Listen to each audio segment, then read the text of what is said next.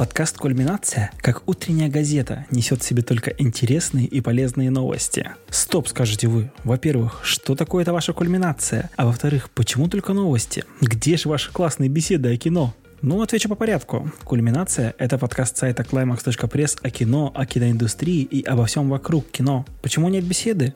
Ну, мы готовили к этому понедельнику один классный выпуск, но случился технический затык, который совершенно не позволяет нам выпустить «Кульминацию» надлежащего качества. Но я же не могу оставить вас без тирующих нот моего голоса. Поэтому сделаем для вас хотя бы выпуск новостей. А кто я такой вообще? Ну, меня зовут Андрей, всем привет. Я ведущий подкаста «Кульминация», а также автор статей на сайте climax.press. Давайте уже пробежимся по новостям.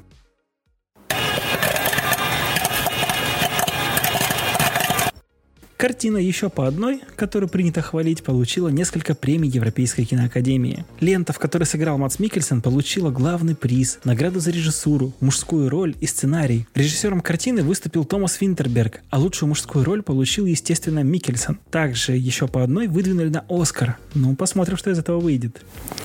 Всех уже порядком достал этот коронавирус, но эта зараза не забывает вносить правки не только в 2020, но уже и в 2021 год, и даже дальше. Например, вот еще одно европейское событие. 71-й Берлинский кинофестиваль, он пройдет онлайн.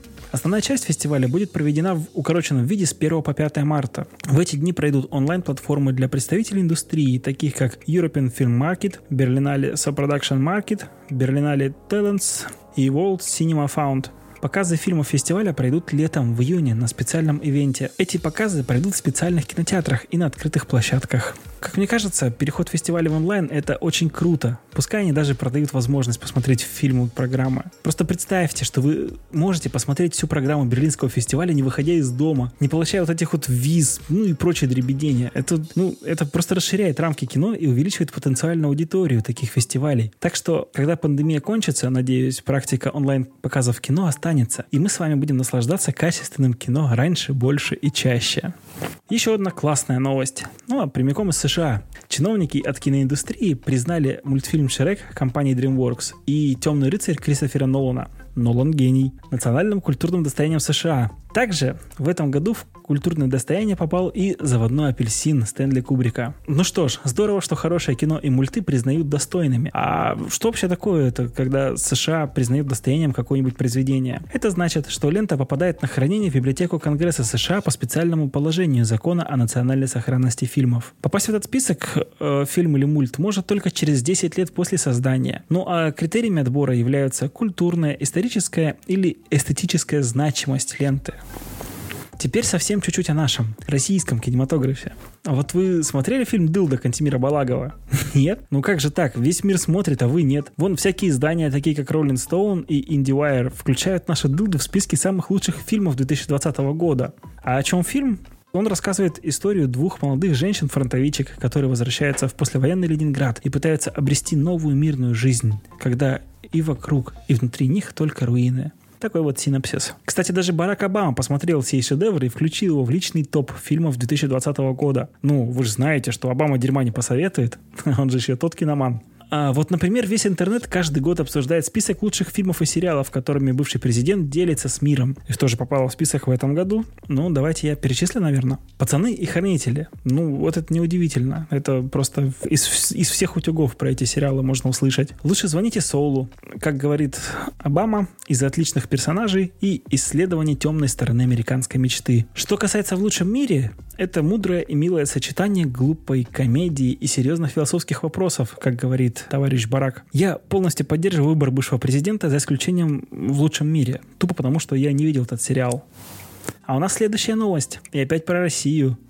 Как опять, спросите вы? Ведь прошлое было про Обаму. Ну, Обама-то не прочь посмотреть российское кино.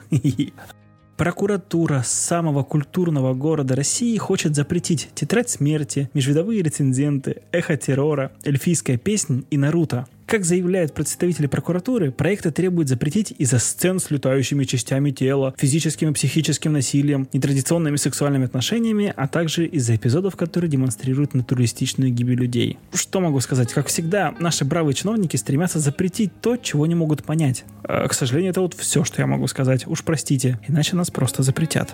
Зато Том Круз, оказывается, может не только сниматься в «Миссии невыполнима» и гнаться за адреналином, выполняя крутые трюки. В сеть попала запись того, как этот мужчина с загадочной улыбкой орет на съемочную группу. Как же такая милаха может орать, скажете вы? Ну, я ж вам просто расскажу, из-за чего сыр-бор. Съемочная группа тупо нарушила меры против коронавируса. Оказывается, актер заметил, как два человека из группы стоят близко друг к другу, рядом с монитором. В общем, там очень много непечатных слов. Круз говорит, что они сейчас задают стандарты работы для всей индустрии. Если работники не хотят выполнять его требования, они будут уволены. Полную запись, кстати, вы можете, если хотите, послушать на сайте The Sun. И что вы думаете произошло после этого? 5 человек оставили проект «Миссия невыполнима 7» после такой тирады. Типа нарастающее давление, наблюдающее за ними индустрии и все такое. А тут еще этот богатей орет на них.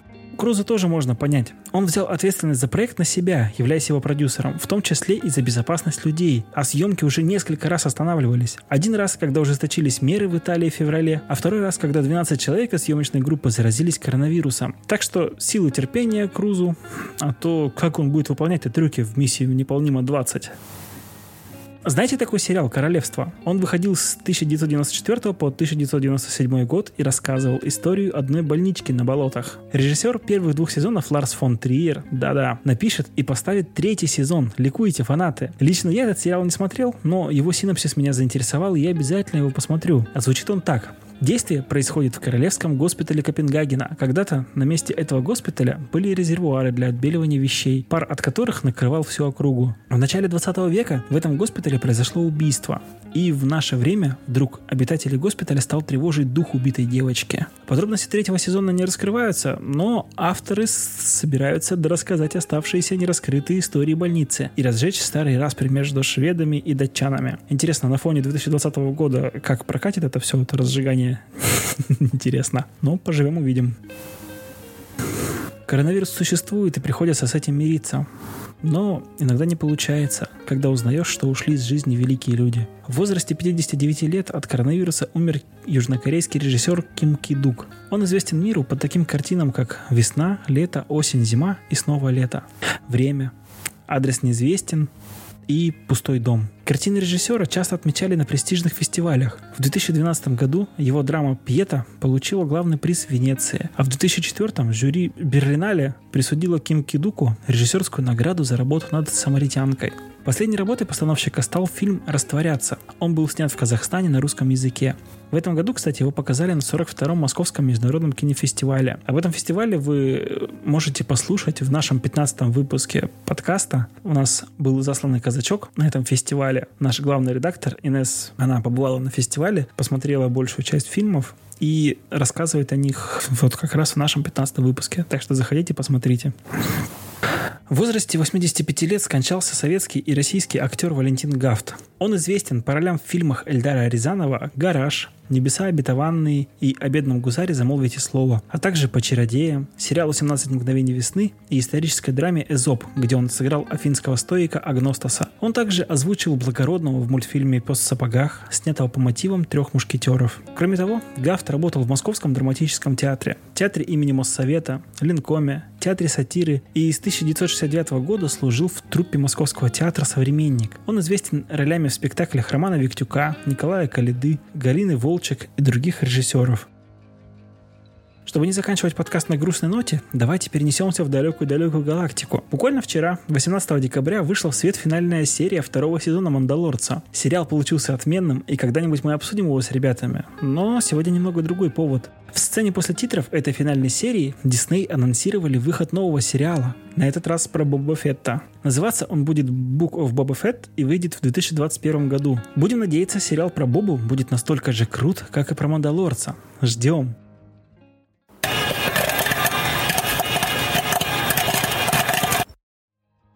Ну и вместо одной рекомендации давайте я расскажу вам небольшую подборочку произведений от наших авторов. Подборка фильмов и сериалов для тех, кто посмотрел «Мандалорца» и ему показалось маловато.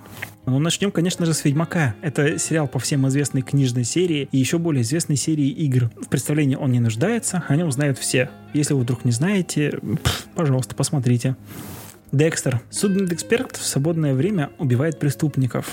Это вот такой один из таких классных детективов, который заставляет сопереживать маньяку. То есть здесь все в противоположную сторону крутится. Там целых 9 сезонов, посмотрите, тоже очень интересные. Риддик. Довольно известная личность также, кстати. Последний выживший с планеты Фурия, по легендам, которого создатели любят запирать на заброшенных планетах с горсткой опасных наемников. Кто побеждает? А как вы думаете? Также в этой подборочке затесался «Доктор Кто». Британский научно-фантастический сериал об инопланетном путешественнике во времени, известном как Доктор. Вместе со своими спутниками он путешествует во времени и пространстве, как для спасения целых цивилизаций или отдельных людей, так и для собственного удовольствия. Также от создателя нашего проекта «Climax» пару фильмов вам еще озвучу. Оба фильма режиссера Серджио Леоне, один из них «Хороший, плохой, злой». Тоже небольшой синопсис расскажу. В разгар гражданской войны таинственный стрелок скитается по просторам Дикого Запада. У него нет ни дома, ни друзей, ни компаньонов, пока он не встречает двоих незнакомцев, таких же безжалостных и циничных. По воле судьбы трое мужчин вынуждены объединить свои усилия в поисках украденного золота. Но совместная работа не самое подходящее занятие для таких отъявленных бандитов, как они. Компаньоны вскоре понимают, что в их дерзком и опасном путешествии по разоренной войной стране самое важное — никому не доверять и держать пистолет наготове, если хочешь остаться в живых. И второй фильм Серджио Леоне – это «Однажды на Диком Западе». Молодая вдова отказывается продать ферму дельцу, задумавшему проложить по этой земле железную дорогу. И тогда он заказывает ее убийство, наняв лучшего стрелка на Диком Западе. На защиту красавицы встают известный бандит Шайен и таинственный бродяга. Трое сильных мужчин сойдутся в смертельном хороводе, выхода из которого может и не быть. «Мандалорец» – это из вселенной «Звездных войн». А есть еще такая конкурирующая вселенная, называется Star Trek. Я думаю, тоже про нее все слышали. Вот там, в этой вселенной, куча тоже сериалов, фильмов, книг, игр, комиксов, там всего что угодно. И вот можете ознакомиться с этой вселенной, если еще не, и вам может хватить еще на пару лет вперед. Еще один фантастический сериал «Светлячок». Капитан Малькольм Рейнольдс, закаленный в боях ветеран галактической гражданской войны, сражавшийся не на той стороне, зарабатывает на жизнь мелкими преступлениями и перевозит грузы на своем корабле «Сиренити». Он возглавляет небольшую разношерстную команду, которая порядком смахивает на самую обычную семью. Ее члены вечно ссорятся, не соблюдают дисциплину, но никогда не предадут своего капитана и пойдут за ним хоть на край света. Ну и в завершение очень классный фильм лично от меня, ну и от Ланы. «Логан». В недалеком будущем уставший от жизни Логан заботится о больном профессоре Икс, который прячется неподалеку от мексиканской границы. Но Логан больше не сможет скрывать свое прошлое, когда встретится с юным мутантом, которого преследуют темные силы.